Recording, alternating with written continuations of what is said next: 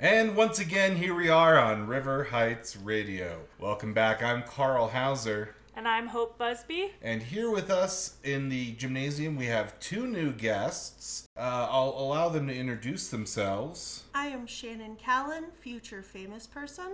and I'm Bob Busby. now, these two friends of ours joined us to watch a little uh, movie. We got the AV Club to bring in the one TV that's on like a rolly thing. And we put in a little story about our favorite girl, not detective, but Reporter. reporter. Nancy Drew, reporter. this movie is from 1939. It's free on YouTube. Nancy Drew in this does appear to be high school aged. She has hair that bobs up and down like a little spring. And She's uh, played by Bonita Granville. Bonita Granville. Yes. Oh man, what a talent. So we start off in the newsroom where Nancy Drew is a kid reporter for a cranky guy I suspected him right off the bat. as being the villain. Yeah. But it turns out it's okay to be cranky as long as you have a job. And Nancy's first act of wanton rebellion is that as soon as she's assigned a story, she says, You know what I know better than? Everyone else. and she immediately switches that story for one that she thinks will be better. Am I recalling this correctly? Because I feel like it was like, ah, the bustling newsroom. Here's all the young interns. Yeah. Yeah. And there were like five ladies and then like three dudes. Yeah. Were the three dudes also interns? I think they were all high school students who won like writing contests to be able to write a article for the newspaper and then whoever won that would get 50 whole dollars. The ladies had very nice hats throughout this movie. It was Some a- of the men. But I also seem to recall that it was like, your assignment is the tea party. Your assignment is Yes. the garden party. Exactly Your right. assignment is scrunchies. Where are they now? That's basically what it was. but did they also give assignments to the dudes? Same things. He didn't have respect for any of them. Oh, okay. Well, Yeah. that makes me feel a lot better. Yeah, I like it when nobody's respected Yeah. rather than just Yep. some people. That's the kind of workplace I aspire to because of equality. Yes. So apparently, in this particular newsroom, assignments are handed out and signed by the boss, signed The boss. Yep. and Wait, and that then, happened. yeah. Yes. and, then, and then once done, they're like skewered on those things like restaurants have. Yeah, for receipts. Mm-hmm. so Nancy takes a skewered receipt of a story that's, I guess, already been written, but she thinks, oh, this is my chance, and uh, somehow leverages that receipt into the press box at the trial of the century. Who killed an old woman? Was it this person? They think so. So then she like meets with the woman. I thought she was like the suspect, like the super stoic woman who Yeah. was just like That's right. who was the suspect to the murder victim. The Stoic woman. Right, but I mean, like, was she supposed to be that woman's like housekeeper or Oh. daughter or neighbor or? She was like a caretaker. Oh, see, that's was so like- realistic. Yeah, she was like a caretaker. No, no, no, no, no. She said that woman had given her a lot of money, helped her through school, was Yep. like another mother. Okay, I would like to point something out because I don't know who else caught it. We had a classic Sappho's and her friend in which this murder suspect, they said, your mom was the companion of this elderly woman That's true. they did late say into her that. days. And then you took care of this elderly woman. Now, if that isn't something more than a friendship, I don't know what is. But the idea was that she killed her for the money Mm-hmm. um, because she's a photographer, and so she bought poison to take pictures with. So this was one of our not favorite Nancy Drew style cases, which was really about solving a will. Because the will was written. She needed to find a new will. She just needed to find one specific piece of evidence. Yeah, but it was because of a will. Yes, it was. So then, if it wasn't the will that she needed to find, what was it? First of all, the reason Ah, this yes, a woman can. was It's it? true. the That's reason how they come. this reason this woman looks so guilty is she specifically knows a lot about forensics and has an expertise in different types of poison. Not only that, but the particular poison that killed this woman, she had received a magazine in her name through the mail and had circled the article about this particular poison. and then was the only person in like the Pacific Northwest or wherever they are, wherever we are. River Heights area. The only person in the entire tri state River Heights area to have purchased this poison from the manufacturer. On the stand, she goes, Well, the smoking gun is the poison tin. If you find the poison tin, it will have someone else's fingerprints on it. Why didn't you Yeah. find the f- poison tin? Why am I not bringing this up till now? It doesn't matter. Go find it. But I also, I don't know, it was also like, uh, this mouthy broad is saying a lot of science talk for a convicted yeah. murderer. Um, Oh, absolutely. And th- yeah, no. So she gets no trust because Mm-hmm. a lot of mouthy science. But what I love, Mouthy science is my favorite kind. what I love is that when Nancy leaves this press box, her whole thing is I got a good story. And then the villain who was at the trial so Mr. Lambert, I believe, right, is the villain. Yes. is one of the villains, Yes. and he's on stand. Very 1930s movie star handsome. Hmm, mm-hmm. Um, Thin mustache. yes, Ooh, who doesn't love a thin mustache? very Not Tom Selleck, I'll tell you that. grieving the death of this lady. So Eh. So, but what is he to her? now he was some kind of relative that got cut out of the will. Ah, In the press box though, or in the audience, I don't know, was the was the crinkle-eared man. No, the funny-eared man. Right, but come on, we know. We know. Nancy goes to her blue roadster. I don't know if anyone here knows it was blue, black and white Black and movie. white movie. It was yeah. a black and white movie. Yeah. But it was it's. I we recall assure it you. being a black and white road. We assure you. But Nancy, like in my head, I was like, oh, Nancy probably is like, I'm gonna solve this. I'll go find the canister. Not at all. no. In fact, it was the the villain who thought that, and only the fact that he hit Nancy's car and then drove away in what the 30s police would call a classic runner and hitter, huh? Hit and runner. That's what he kept calling her. But when he, sw- I swear, he switched it at least once. Okay, I believe you. Oh, but- Runner and hit. Hit and runner. Oh, one of them run a boot, hit a boots. because uh, w- the first mistake this guy makes is to sideswipe Nancy and not stop and give her, what, five bucks and get her change. And that was one heck of a car chase. Nancy does not let you hit and run. I think my favorite thing about this car chase is the guy who's the villain is driving off with, I think, his girlfriend, Yes. having a very edifying conversation about exactly what they've done and what they're planning on doing. Yes. And Nancy speeds off like a demon, She's so fast. But Tokyo drifting. somehow she's still so far behind them. The car scene was just very odd because you were like, oh yeah, she does look like a high school age person. I feel like throughout the movie, this happens to me in real life too, but like you see someone driving a car and it's like, mm, no, you're 12. Like, get out. Come on. Not for you. Right, because that roadster's a big, a big machine. and she looks so tiny and young in it. And then I feel like she's just driving crazy. I think she went up over the curb at one point. Oh yeah, she's sliding around every turn she takes. The implication is like, oh, this impetuous bad lady driver, like, grr. But this Yeah. is and this is the yeah, exactly. But this is the thing on top of that. At no point was it what we would imagine a chase. No. Because no one was trying to get away from her. He was driving like a normal person, having a conversation. He had parked by the time she got That there. was quite confusing. she was so far behind. so we him. can only imagine that she's following the scent of this man in her high-speed roadster. It was a little heavy handed that they were like, oh, he's in a rush to go do more bad things. Oh, yeah. He hits her car and drives away without making change for the weirdly accurate price that she gave him. And he runs, and that's how we know he's guilty. That's all. That is a Nancy Drew staple. Is she onto something? Let's wait and find out if they call her up and tell her to stop. Also, doesn't he like not look smart enough to be a gas meter man or something? No, no, like no. That? He's he didn't look smart enough to be in the press, Oh, okay. but yeah, he but then didn't. the gas meter man thing was like him trying to break into somebody's house. yeah. So To get okay. the So tin she can. arrives at the house where the tin can should be with no thought to the evidence. She doesn't care about the mystery yet. Runs up to the cop on duty there and is like a hit and you know hit and runner. They each take a side of the house to go around. Yeah. Classic. There's the policeman, and Mm-hmm. he's like, okay. And she's like, you go this way, and I'll go this Uh-huh. way. Yeah. Because I know what I'm doing.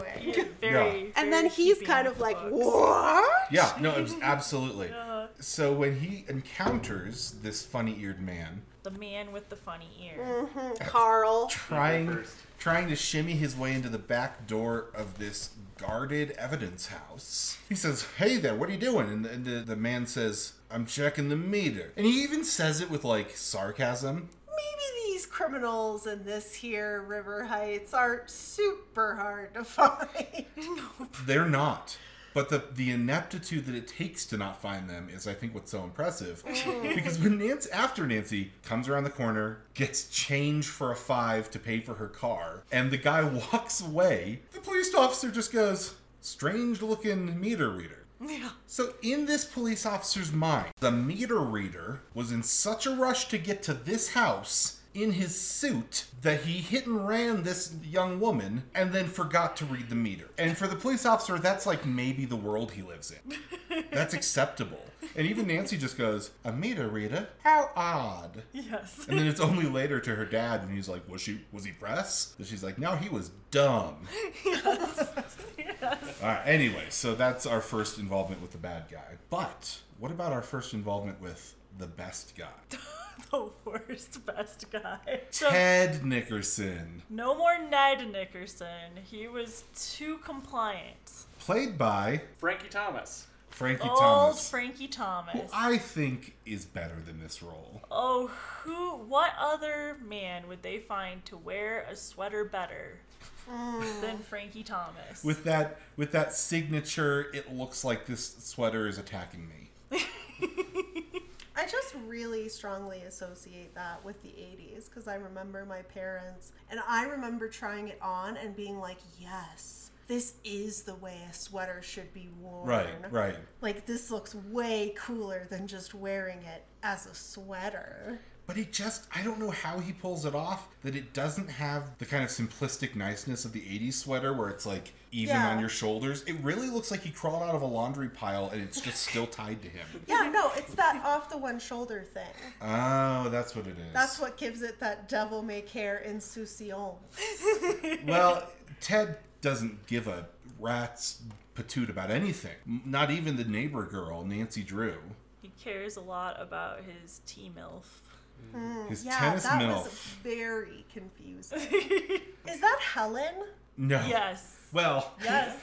but it's not Helen. well, we don't know. Oh boy. But it's his tennis instructor, as it turns out, but he very much makes it out to be some kind of date, probably to impress Nancy or maybe his Okay, annoying siblings. But is is there like a MILF age difference? Two years. two years? Because oh that's right. Yep. There's a really weird parallel of, you know, well, Nancy and her dad have clearly got a pretty big deal thing going. and poor Ted has nowhere to go but into the arms of his tennis instructor. Of this Yep. of, of this tennis divorcee. yeah. It's like, there's like a, a creepy symmetry. Yep. Oh God. Yeah. Sorry guys. There we go. If you Uh, were not worried about Nancy before in this movie, all of a sudden her car goes up in smoke. The second she turns it on, it explodes. Smoke is pouring out of it. Explodes is a strong word to use there. Okay, there's a and small that's pop. the end of the movie as the whole city block is just It was, I it was a feel real like- twist. I feel like what we would imagine if you said, "Oh, I saw a car explode in a movie," was very, very, very far from what I saw. Okay. So Nancy turn on, turns on the car to what appears to be a small pop and smoke, which she hides from. Yep. Leaving the car on. Yeah, she's not just like a ways away, but she is tucked around a corner, ducking, like someone might be in her car trying to get out. And Ted is like, You silly woman, let me show you. My siblings planted a whistle bomb in your car. I would really like some more explanation as to the inner workings of a whistle bomb, because I keep trying to imagine Yeah. what that might be. I, I'm not getting anywhere. Right. with I, I can I can imagine a smoke bomb. It Yeah. looks like a uh, bomb. Robert is looking. How it is up. it both a whistle and a bomb? What part is the whistle? Like, And also, does the exploding blow air through something? well, and that's the thing is that like. Okay, if it, it is a whistle, that implies that it's open. If it's a bomb, it needs to be sealed because that's kind of the whole point. I honestly would have suspected like one of those fireworks that does that like whistle, but it doesn't sound like that at all. I think they made it. It sounds like some Acme stuff. Oh, a bomb! Two of the youngest and most obnoxious children in the entire world shouldn't have a bomb. Oh no, wait. It's, just a whistle bomb. It's a whistle bomb. Oh. Well, we don't know what that is, but it sounds more appropriate for children. Bob, you got some? Well, I, I found an image of a whistle bomb from the late 50s. I don't know that their construction would have been a whole lot different. It's a pretty simple device. It shoots whistles and screams, followed by s- a smoke cloud and a final bang. Simply attach the two wires to two spark plugs opposite carburetor. Wow. Whoa. Okay. So this is a thing thing. It's a thing. We may need to hightail it out of here once the FBI does a search Yeah. Uh, of Bob's search history. Here are our simple instructions for how to make a whistle bomb. All you need is fertilizer and an old car. And a couple and of two wires. spark plugs. and the most annoying children you can imagine. So let's talk about these children. Ted has siblings. They appear to be they're like twins or similar in age. The little dude seemed a lot younger than the girl, but she was just extremely obnoxious. Yeah. Like, could not say more than five words without sticking out her tongue. A lot of weird ugly faces. Yeah. They despise Nancy. It seems a little bit like an Othello moment, if I may, Please do. where the uh, villain despises the hero, but we're never quite sure why. And it really undermines the whole premise of having them there. yes. having a motivation for characters and again novice but it does seem like an important step yes.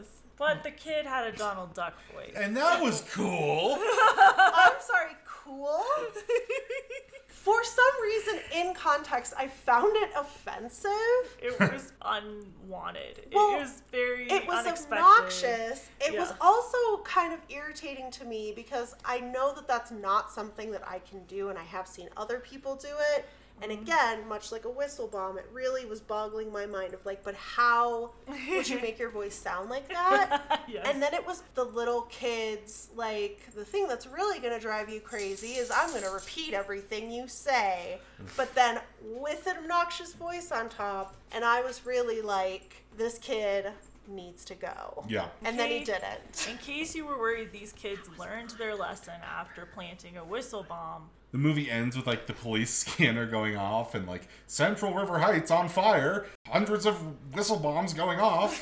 Which And also everyone, everyone just kind of looks at seems- each other and shrugs. Oh, I thought the kids were gonna rescue her. Like Nope. they Yeah. saw her car. That would have been a Like, fun- Where's Nancy? yeah. That was so far out of any of the actual plot points of the movie that I was like, this is an odd way to go. They felt so just like added in. Classic movie structure. You're gonna have your A plot. Yep. Mm-hmm. Will Nancy find a can of poison? B plot. Will Ted plow his tennis instructor? C plot.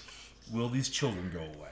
You know, and that's that's all you need. But then it just keeps being like, no. No, the answer's No. no, the answer the answer for Ted and the children is no. So yeah, you were talking though about the our, some relationships. With, speaking of relationships with older folks, yeah. uh, boy, that Carson is affectionate with his daughter. I think we should include here a little clip of our fresh original All right. reacts to some to at least part of this scene.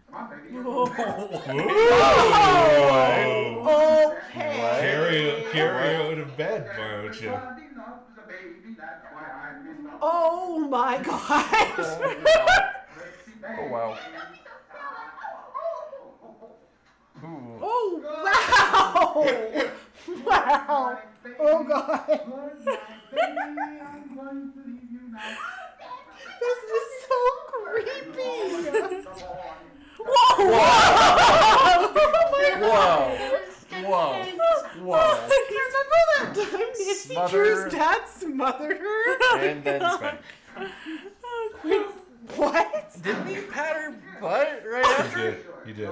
Did you hear what he said? He spanked her.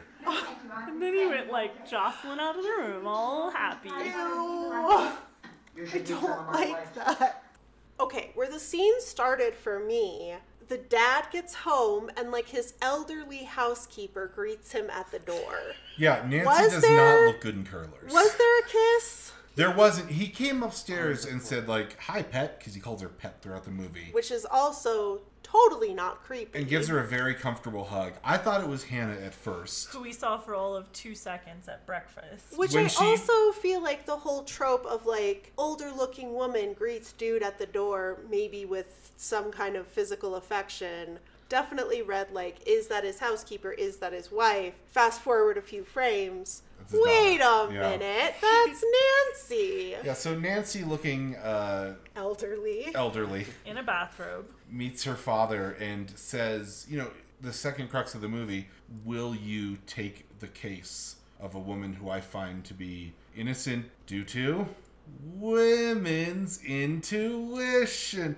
We gotta do that Sorry, together. buddy. Sorry. And also, I promised her that you would take this case, and you wouldn't want me to break a promise. I doubt that every moment in that scene was intended to ratchet up creepiness, But but, it that's did. how it read to me. Having a vague confusion about the identity of this person, and then they're speaking together like colleagues. It's like this very adult conversation until good old dad kind of turns it on his head. Yeah, well, So- she's like kind of helping him get undressed and ready for bed. All right, Um, s- And he has a complicated s- set of slippers.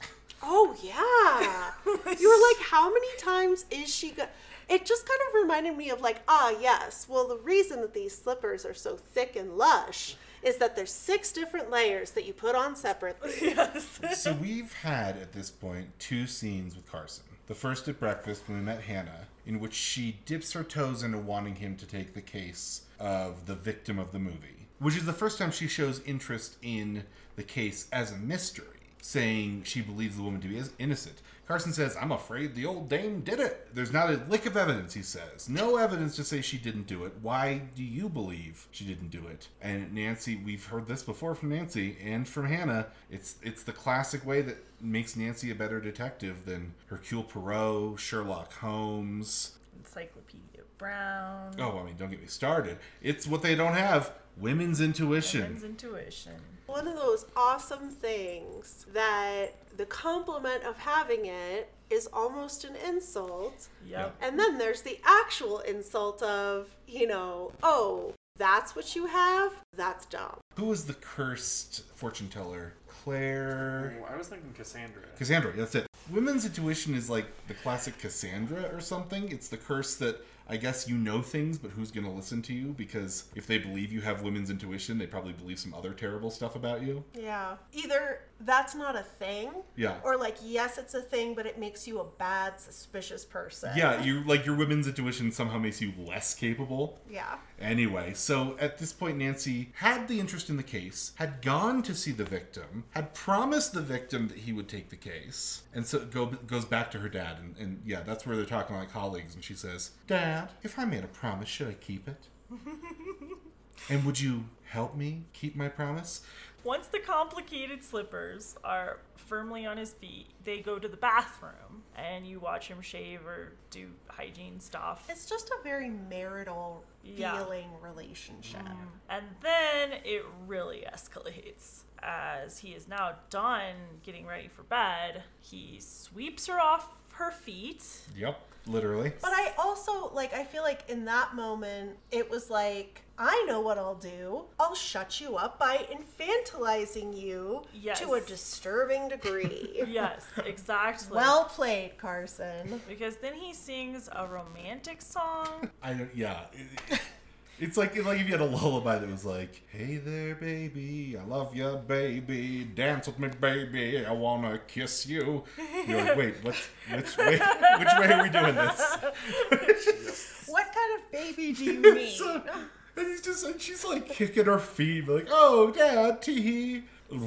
She's sorry. relatively okay with it. I mean, she seems to be like, "Yeah, this is oh, our you relationship." silly guy. Yeah. He brings her to her bed. She kind of turns away from him. You think he's gonna spank her, but he doesn't. Well, it becomes a tickle fight. He, He put- doesn't spank her? He not, does. Not at first. No. Oh, Oh, did he at first? good. I thought No, he did not- at the so- end. So he puts, yeah, you're right. Okay. Puts her in bed, tickle fight. Then he grabs the blanket and, like, you know, like tucking in. No, he just smothers her with it. Yes. He just like touches her like he has her in a burlap sack and just holds on. It's like if you had never seen someone get tucked in before and you assumed that the blanket need to entirely cover their head in Yeah. a sort of kidnappish way. yes. there are some real undertones of resentment that maybe Carson himself hasn't accessed yet, that he is letting slip in these moments that he accosts his daughter. I just think he has a lot of pent up sexual tension.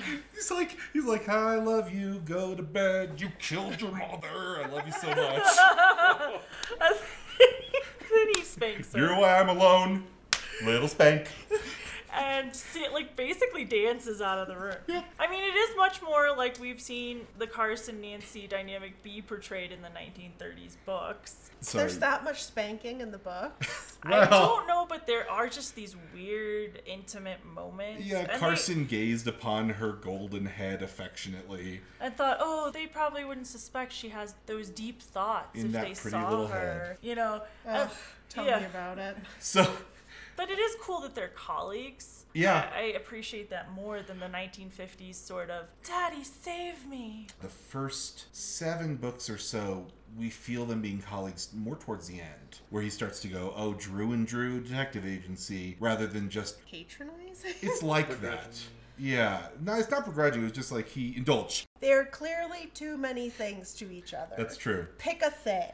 Carson doesn't have a lot of other friends. anybody who did come from a household where you had to parent your parents would see that and be like, what the actual? Well, and then the 1930s, she did take care of the household. She, at a very young age, Mm-hmm. Ten, I think they said. when her mother died, Yeah. and her maid helps her. She has a maid. But Nancy is said to, "Oh, she runs the groceries. She knows, you know, what to buy. She and it's all delegation, pays the but bills. yeah, she's the she's running the household. So there is a very weird dynamic. This weird, like, overly adult thing with this overly infantilized thing, too. Yeah, yeah. And then it's like, oh, she's smart. How do we know that she's smart? Oh, she runs the household. The way of being intelligent for a woman is like, no, no, no. Like, we only need you for these, like, four things. And then, like, have some babies and, like, thank you. She's both very adult and very independent and out in the world solving cases. And yet, on the other hand, she's like always going to be a teenager and a young one at that. She doesn't have to take care of herself. People take care of her. She gets money handed to her. So, She there- has her own car when she's 12. yeah, and he just buys her car gets her after one every car. birthday. Yeah. Oh, God, really? Yeah. Uh, it seems like it. I don't know. And She's had a lot of 16th birthdays. Oh, God. They want to let you know that she's the prototype teenager and also an adult to look up to.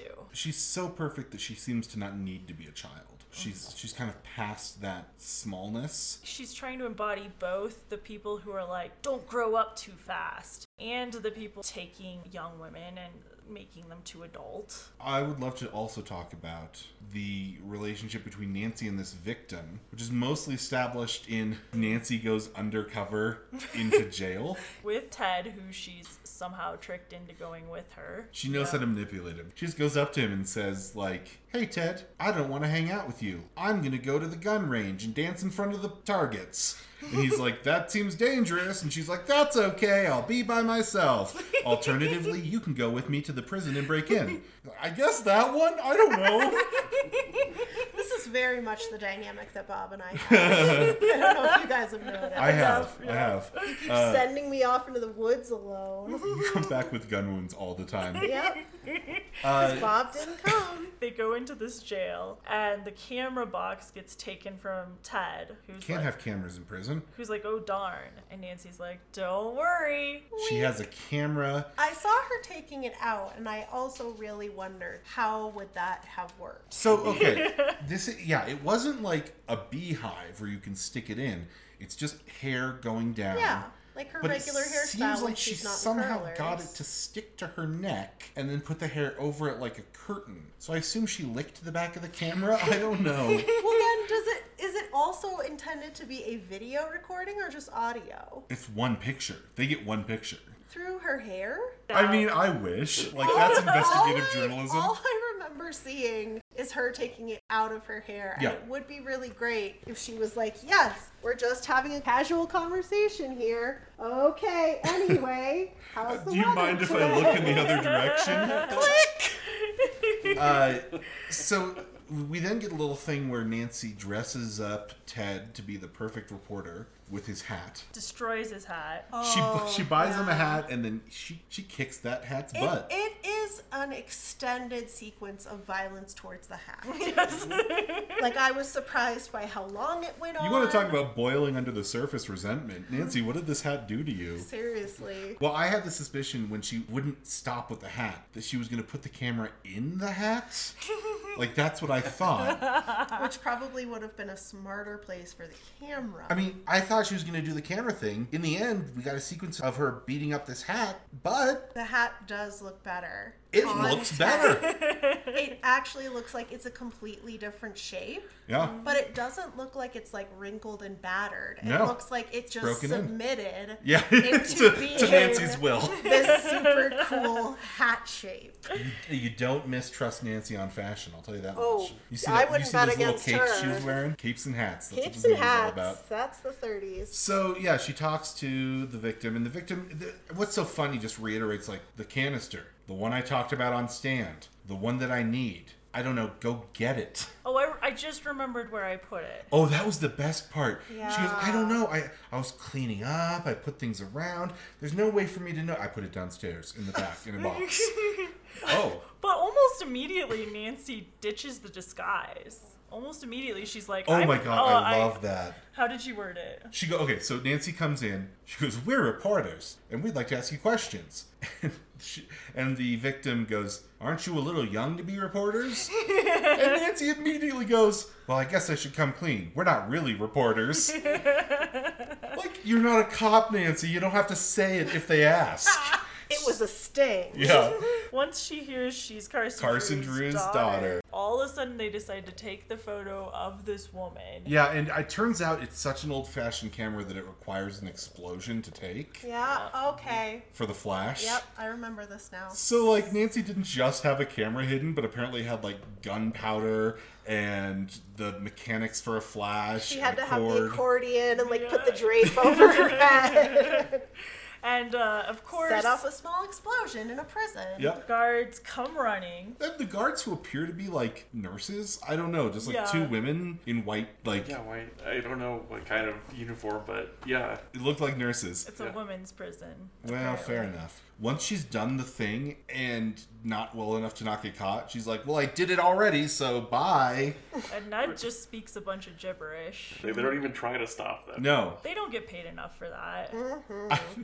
it's just like this weird level of confusion. Like, um, did they steal something? I don't, do they want their camera box back? Personally, if I went into a prison, the last thing that I would want to do is cause an explosion of any kind. Just watching it, it was like, wow, that was a lot louder than I would have expected. There's a lot of smoke. It's very clear that this just happened. And then everybody's just like, listen, it's a prison. We can't keep explosives out. Nancy does go to the evidence house and get the canister. It's easy as pie. So, why do you keep calling it the evidence house? I don't know. It's where the evidence was. The house of the murder victim. Yeah. Yes. Okay, The evidence house. sure. I mean, maybe that's what they called it in the 30s. It's the house where we keep all the evidence. If you don't know my lingo, I don't know what to do. This is very correct and accurate police lingo. So Nancy sneaks in through the dumbest ruse to the murder house by getting oh, yeah, that's way better. by getting Ted to go up to the I think police they might officer. call it the crime scene. find the crime scene house. Uh, Ted goes up to the police officer, like posted there, and he goes, "Don't you get lonely?" Don't you want someone to just sit down with you and Play rummy. play Jim Rummy? Which he is sad to lose his entire allowance on playing a penny whole rummy. week's allowance. Whole yeah. week's allowance. With the police officer? Yeah. Yep. Oh, wow. I feel like if I was at a job where I was guarding something alone, I would not be like, you know what? I am lonely. How about if you're guarding something alone and the person who wants to play rummy with you says, Do you mind if I sit where you're sitting? And you sit with Yes. your back to the murder house Yes. because I'm superstitious. Yeah. And then That while Oh, you're makes perfect playing with sense, him, Ted. quickly bangs out a little song on the metal table and sings, Hurry up, Nancy, hurry. Hi-ya, hi-ya, hi-ya. And you're just like, oh That's what you my god, thought it was? what's happening? Yep, that's what I heard. Well, Yeah. it was incoherent. It was incoherent. That's the point that I want to make. So when Nancy Words finds were not heard.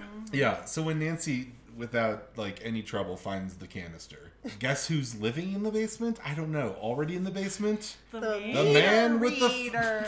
Yes, the meter. The meter reader.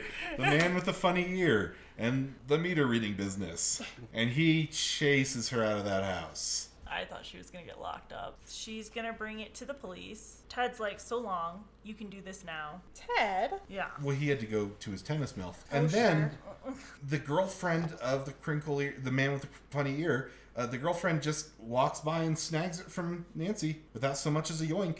The uh, poison canister? Oh, yeah. Yeah. Yeah. But, like, did she have it in her purse? Because I thought it was like a pickpocketing moment. It had was. So it in- Nancy got out. She's got a purse under one arm. She's got some important articles in her hand. And then in her other hand, raised far away from her and out in the open, she has the canister in a paper bag, barely holding on to this thing. the canister did have poison in it at one point. Right. You don't want to hold so that she close to your probably body. didn't want to come into contact with it. I mean, photography poison?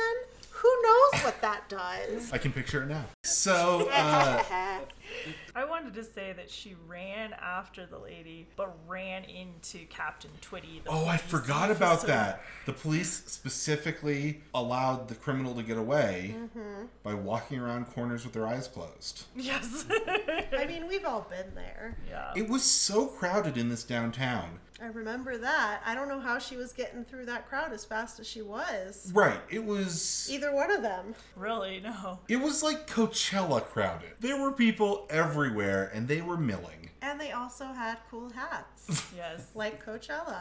So it's like Coachella, Yes. My I'm- Fair Lady, kind of a combo. My Fair Lady at the racetrack, specifically. Yes. Oh my god, yes. Yeah. So she's running through an actual sea of people yelling stop that woman and everyone's like, "Did you say get out of the way of that woman?" And yeah, she runs straight into Officer Twitty and then just yells at him and stomps off and he sits there in a comatose daze. I feel like we were all pretty mad at Officer Twitty in that moment. Yes. Because Because he's a cop. because of our internalized anti cop sentiments. She, well, she did. She gets up. She goes, "Oh, you!" And I go, "A cab." Yes. So Nancy at this point is like, well, it's time to start lying to everyone. I haven't gotten where I wanted to get. Goes back to where it all began, the the press. So here's her chance to impress her boss. The boss. the boss to use the photo that she's taken at the jail Mm-hmm. In conjunction with the power of news media. and set a trap for the bad guy. This elite poor, liberal media. that poor little. They've got all the high schoolers gathered around. They've written about tea parties and chipmunks and whatever else. And who, who wins the $50? And the guy, not caring, just picks one off the stack and goes, This one. And the high school girl who won looked like it, that was her moment. Yeah, she was so excited. Like she had never done anything like this before. Until- And then Nancy just kicks her out of the way, bursts in and goes, Have I got a story for you? This kind of reminds me of uh, Miss Congeniality. it's like, no, I on the crown. So she tells him, We found the canister. She's innocent. It's official. And they print it. Yes, she brings it to the police and she's like, this is false news. Good news!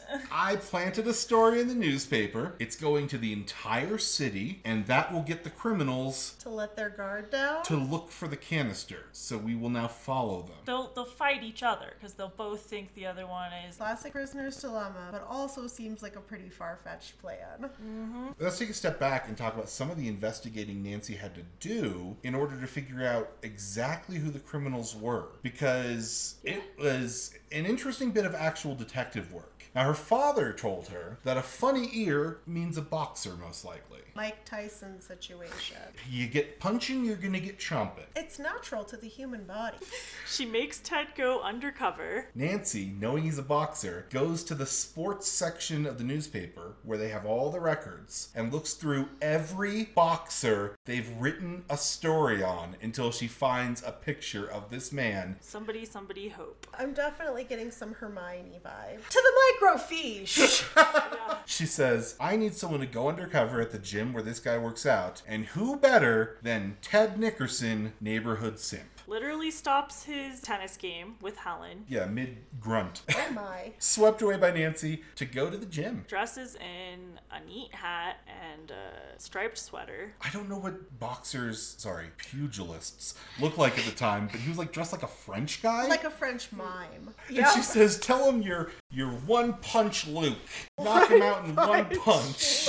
One round loop. One round Luke. Well, yeah. Oh, that's pretty good too.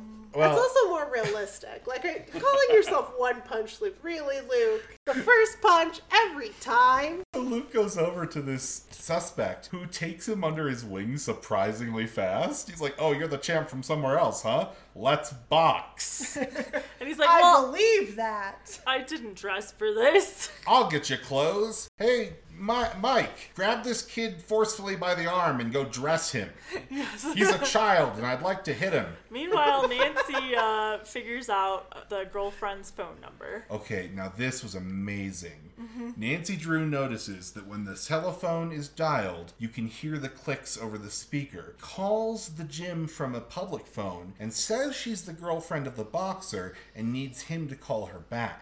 Then, when he's called over to do so, she writes down the clicks as he dials the number. What he thinks when his girlfriend says, I did not call you, we'll never know, but she's got the number now. Meanwhile, Ted's been all dressed up from head to toe in boxing apparel. Mostly undressed. yeah, well, yeah. Oh, And Ted. slaps him. What did she put in his glove? Like a roll of quarters or She put something. like a roll of quarters in his glove thinking it would help, which, like, I guess if he could land a punch. My favorite part, she specifically put the roll of quarters in his left uh, glove, Glove. and he never once punched with it. I was watching. He only 'cause it punched was with his too right heavy. hand. Probably. He's gotta like swing his like from the shoulder to I mean, really... his allowance is pennies, so he's not going to know how to lift a whole thing of quarters. Yeah. Also, his arms kind of tell you that. Oh, he was so thin. He- Steve Rogers in the beginning of the first Captain America. And and uh, man with a funny ear looks like any Iron Man villain, like just like a little too beefy and Italian. I like my villains like I You like, like my the pizza. He had a real mobster voice too. Yeah. Um, Come here and box me, kid. Well, wasn't there something with like somebody had to imitate his voice on the phone? It's Ted, Ted did. did, Yeah. yeah. Not badly either. Was Ted really doing a great impression, or was there some movie magic happening? There were definitely moments I was like, okay, so the actual actor is talking off screen. By getting the phone number of the girlfriend of the man with the funny ear, they are able to discern that she has gone out to dinner With another man. at the Mandarin Cafe. turns out to be Mr. Lambert. Right. So he, she's stepping out, and Nancy's got the hot goss. And what does Nancy use to solve crime? The hot newspaper. mu- well, yes. so hot goss. I mean, So she calls the pugilist and says, Would you be interested to know your girlfriend's here at this Chinese restaurant with another man? Wait, Oh the my- crinkly ear guy? Yeah. She calls Yeah. the crinkly Yeah. ear guy? who's still at the gym at this point? Well, you don't get beefy like that unless you spend the majority of your time in a boxing gym. What didn't Ted say to him? I wasn't going to practice today. And he goes, "If you're a fighter, You're always practicing. yeah." It's so annoying that the kids show up here and insist on ordering food when Nancy and Ted are like, We are broke. the two obnoxious children appear in the trunk of in the a trunk car. of a car. Yes. There's no leeway to say, get out of here, go home. Nope. I didn't quite know what to make of the portrayal of the staff. I have a suspicion that either this movie's racist. Oh, it what was is like it a like? like a stereotyped like amalgamation of like here's something that feels vaguely oriental to Right. me. Wear that. It looked like uh, it looked like they were all dressed by the person who did uh, Breakfast at Tiffany's. Yeah, but here's the thing. Remember that? oh yeah. Remember that? was not a great moment. I mean, and that's the kind for of thing. Mickey Rooney. Right. And it's not quite that bad, but it's definitely very like, this is what this is. Very likely that Chinese restaurants, in order to cater Yeah. to wait, white customers at, in the 1930s, may very well have had to dress up like that. It was certainly a nice enough place that I'm not surprised they had uniforms. It was a dinner and dancing place. The kind of place you might, you know, step out if you were the wealthy girlfriend of a famed pugilist. Do we know if the staff was in fact Asian American or Like Asian American um, actors, in Actors. those roles. yes or They definitely gave them the cadence of English as a second language. There's kind of a not you need to pay, but a you pay, and you know. understated but present racism? I Yeah, would say. I, I was I was surprised by how bad it wasn't, and mortified by how bad it was. Like a vacation in the Hamptons. But I know that I have unfortunately been to Chinese restaurants today in America where people assumed that the staff didn't speak English Hmm. or couldn't possibly do their jobs. Uniforms are made to be vaguely ethnic. Yes. I think Bob's got some info for us. Uh, yeah, the the only employee that I could find who ha- has a accredited character Mm-hmm. casting is Willie Fung. He- He's actually uh, Chinese American. He played supporting roles in a lot of movies uh, uh, around that time, 22 to 44, 125 total. Wow. I wonder if he was a fellow at the cash register because it seemed like that was someone who was used to doing comedic bits. I'm Yeah. thinking that's Because even though it was a weird, like, English barrier oh, joke. that was weird. Yeah, but it did seem like he knew the moves of being funny, if that well, makes sense. yeah, like you could tell that he was clearly participating Yeah. in the bit, Yeah. not just Not just being made fun of. yeah. Nancy, of course, is like, you should just trust us. We're 65 cents short, but just trust us. We're good for it. says, okay, you pay. He's like, No, I don't okay. think so. He says, okay, I trust you. Now paint. Yeah, that's right. Yeah. okay, I'll trust you, but still. Yeah, that's like a thing Yeah. that happens at a restaurant in the same way that her fixing her car for four dollars seemed like possibly hyperbolic. The fact that the children also ordered illicit chop suey and this whole bill came to 65 cents is like, wow, Well, really? Yeah, what gets me is 65 cents you don't have. That's a big thing. Pennies for rummy. That's your entire allowance. Tennis lessons are costing him like $150 per lesson. Is that what he said? Yeah, I think so. So e that's like because maybe I misheard that. thousand Chinese dinners. But also, like, did you, Bob, how much did you think it was? Oh, I, I thought it was a buck fifty, but that Oh, makes more sense. A lot more sense. But even that, still, that $50 prize money, Wow. That's a So lot of much dinner. Chinese food. Why didn't she have her dad's credit charge plates? or like that It's- roll of quarters that apparently disappeared really would have come in handy. Yeah, well, either way, they're going to have to wash dishes for not paying for their food. Except, good news. Most annoying song number ever. Oh my gosh. god, that. I forgot about that. So as they are surrounded by like three or four extra large waiters, looking very mafia like. I kind of liked how quickly they were like, "You're not leaving. You're you're working." And the second they said washing dishes, the second they said manual labor, it was like this is the worst thing that could occur to Nancy Drew. Even worse than singing in public. And like, and as they're being like taken away with the with the Oh, cadence of people being led to execution, they're trying to make deals. Well, no, we could do so. Wait, wait, Until finally the young girl goes, I can sing. And it'll be a song worth 75 cents, maybe. I don't know. Shoot for the moon. They say, well, if your song's good enough, okay. And they Which sing. is, again, like a really typical thing that happens in restaurants. Right. Yeah. Where you're like, oh, but you know what would be worth money? My entertainment value. So the little girl gives a little nod to this full band they have, as if to say, Follow me, follow my lead, and starts singing, Mary Had a Little Lamb. That's why it was in my head today.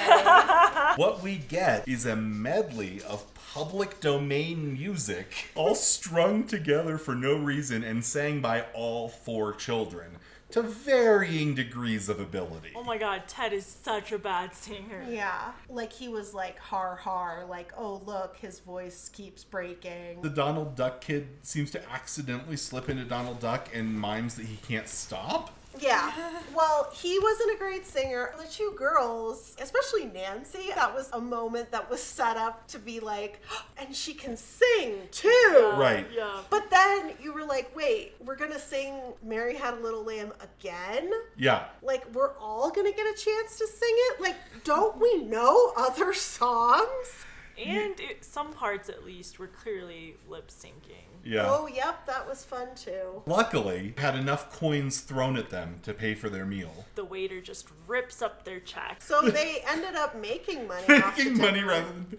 Uh, so we've got basically all the setup. We've turned the villains against each other. We know where they're going with the canister. All that's left is to catch them in the act. Okay, but what was the purpose for the mystery of them being in the Chinese restaurant? Ah, the purpose for the mystery was that the girlfriend was at the restaurant. Right. And they were trying to follow her. And once they found out she was stepping out, they got the pugilist to come and catch her. And so he does. And yeah, Yeah. Oh. and now the villains are at each other's throat. That's the goal. Yeah, now there's a falling out going on. Wait, so are they both villains, or is it just like, hey, you're trying to steal my girlfriend? no, they're in- both villains. In classic Nancy Drew style, to commit any crime, you need a gang of three to five. yeah. That's how I do it. Basically, the one guy's so mad, he's like, I'm gonna turn in the evidence. I'll do it, just watch. Which Nancy uses as inspiration to. For the fake newspaper for story. the f- fake newspapers. Now she has to sell this idea to not Captain Twitty, who's off running into girls, I suppose, and He does do that a lot. instead to this tall police officer who's like, I don't know, I don't see how this is gonna work. Nancy turns to Ted and pretty much implies that this police officer is too stupid to understand their plan, and that only Captain Twitty could possibly help them. Which she also doesn't seem to have a ton of respect for him. Oh, so I no. really I feel think she. bad for I think this, this other is just guy. manipulation again. I Yeah. think once again Nancy uses her other uh, Feminine, feminine power wiles. to just manipulate men. Yeah. Anyways, somehow she goes from him being like, I don't understand it, to him being like, I don't know if I want to be in this, to I'm all in, and I, also. I'm all in because you said I could get my name in the newspaper. Yep. Which is all cops want, as we know from the book series. and That's not reductionistic at all. and Yeah, sometimes they want to shoot people. that's true. That is not the get other in trouble thing. for it. We did see a gun which got waved around everywhere by this officer, pointed at multiple people for Mm-hmm. Well, no, as- just as a gesturing In a device. speeding car. Yeah, in a speeding- Gesturing with this gun. Anyways, they somehow go from barely being able to convince this guy to this guy is dressed up as An a elderly woman. elderly granny. Even more of a granny than Nancy herself. Comedy gold at the time. A man in woman's clothing. Yeah, but I think it's probably been present forever. I mean, that's Shakespeare, right? Yeah. I guess the idea is if they go to this hotel room where they expect the bad guys to meet with someone who is Doesn't look like not an a officer. granny, that people will be like, that's a cop. but if he looks like a granny, they won't. So they specifically request a room next to the room the villains will be in. Sure. They go to that room and drill a hole in the wall because apparently that's how you did listening at the time. Oh, yeah, I remember this. It really seemed like they overcomplicated things. Well, Officer Granny gets caught and gets knocked the hell out. The granny cannot keep their clothes on. Not only I've heard that before. Not only do the clothes fall off, which would already seem quite sus, but his police badge specifically is still on underneath Yeah. and is revealed. For someone who's clearly never even heard of the concept of a disguise, he did okay. Also, put the frame back wrong on the listening device, so the guy discovers the listening device, figures out, oh, there There's must someone be next more door." people next door. So the cop, the granny cop, is in the room with the pugilist. yeah. Yeah. I like how clear it is that we got more and more inebriated as the as the movie went on. no, it's not clear. That's yeah, that's not what happened. so, Calm down. so he goes. But like, what was the like? The granny cop was the bait. Like, No. why have No. a granny cop So- in the room? so Just basically- so they don't look suspicious coming into the hotel. They had to drill a hole into the wall, run a cord through, go into the room they wanted to listen to, put the listening device in there, hide it, and then come back. But it was Okay. during that process that the officer, dressed as a grandmother, accidentally revealed that he had business khakis and a badge under his. I under his, uh, remember the business khakis. I that mean- dress did just fall off apropos of nothing. Yeah. Um, and- Like you know how it is to keep dresses on. Whoa! yes. Truly, women are champions of chastity. The way they keep those very difficult to keep clothes on. yep. That's uh, women's intuition just- for you. I mean, he would have already been in trouble as just a grandmother, I think. This guy was not messing around. he didn't. Yeah, he would. But- one way or the other, this officer's getting hogtied. Knowing he's a police officer and figuring out that there's somebody next door, that's what endangers Nancy and Ted. It's true because he s- had strayed over and kidnaps them as well. Locks them in the tallest room, or the highest up room, The tallest room, the Tallest tallest tower. I think there's a. Uh, fuse box room. yeah, I think it's a, ru- a, a uh, little Oh, room on I the, on the roof. remember This part now. Utility closet on the Now, roof. the name of this hotel is something like Bredenberg Hotel Yeah. or something like that. Nancy is like, if we turn off the lights, nobody's going to notice. So, Now, to be- a fun fact about marquees at this time period is that apparently each letter, It's individually attached to. the fuse box. Yep. And on the fuse box, it has each each uh, little flip switch labeled for each letter. Very handy. So instead of turning them all off, Nancy is clever enough to just leave that bug. and everyone thinks that's a good, funny joke. It's objectively funny. But the purpose was passersby would be like, ah, the sign is slightly different. It must be some kind of a cry for help from people in Not the even. fuse box room. Not even. Basically, the idea is if the whole sign goes off, you know, eventually someone will be up to fix it. But if you can get the sign to say bed bug or we serve Lice. anything that would be Ooh. unacceptable, then the crowd would go, whoa, look at that sign. And the embarrassment would be so great that the doorman himself would run to the roof to fix it. This poor doorman, he gets there, does not know what he's in store for, is waylaid by Ted and Mm-hmm. Nancy, and they're like, come on, come on, help us rescue a cop. Come on. To the doorman, it's not his job. No, but he's he's with It's them. also not Very his job compliant. to fix the sign. It said bed bug. Get in, losers. We're going cop safe. Going cop saving. the worst job ever. They record Mr. Lambert arriving and fighting the pugilist. Oh, so they do get the recording. That's So right. they get a recording, and yeah, pretty much the movie ends. With explosions on Main Street as whistle bombs go off up and down the uh, Yeah. up and down the road. Did they ever find the canister? Did they have like evidence to prove that the woman I that think- was falsely accused? I think the pugilist thought that he destroyed the listening device, so they were able to fix it while he thought they were locked upstairs and record him basically confessing, and that's the evidence they have. Yeah, in addition to the cop does survive, and I think he might have witnessed the conversation. Oh yeah, let's trust a cop to do the right thing. They have a recording. I'm saying they have a witness Oh, as yeah, well as a hypothetically, yeah. recording. Oh, I remember the the best part about the ending is the cop runs up, has a gun on him, he arrests them, and then suddenly someone notices he's dressed like an old woman. I think Carson Drew, who's somehow there, looks at him and starts laughing, and then he start the cop laughs too, and everybody laughs because it's funny. And that way Nancy doesn't get in trouble with her dad. If I was a police officer, heaven forbid, and I was dressed up like an elderly woman Mm-hmm. arresting some people and someone laughed, I would be like, yeah, that is funny. But the way that officer laughed was like scary. Yeah. Like Carson was like, ha ha ha, ha, Yeah. and the officer was like, ah ha ha ha, ha ha, ha. I enjoyed seeing all the officers and such like jump onto the car sides. Oh, they did for the car yeah. chase. Yep, yep, And, yep. and we were like, Classic. you shouldn't all jump on the one side. Yeah. It's Yeah, gonna I love topple that. the car. Yeah. You've got to really slow down taking those corners. I guess we should go around real quick and just say what our favorite thing about the movie was. Do you want to start, Carl? Okay, yeah. My favorite thing about the movie was watching Ted take a punch and just get absolutely destroyed. Uh, I thought somehow they would pull him out of the fight before he got completely clobbered. They did not.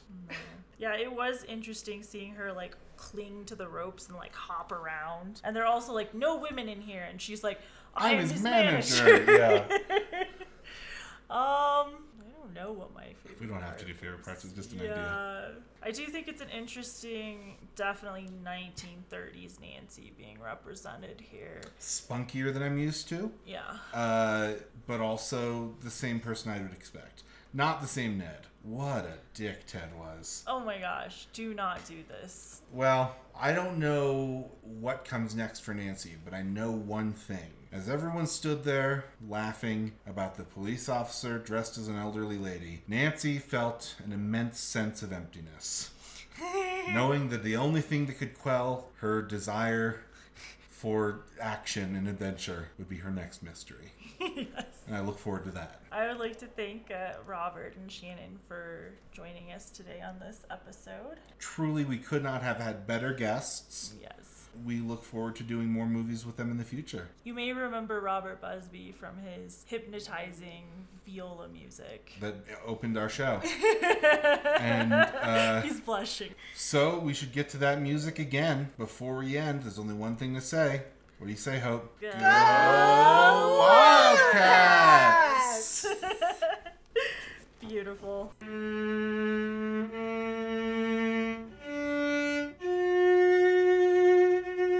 We might need to have a special episode about this video game sometime. I have a. We have a. ho- There's a host of video games. We can. Um, oh, I don't know. Put them on our Patreon. Remember to support us at our Patreon.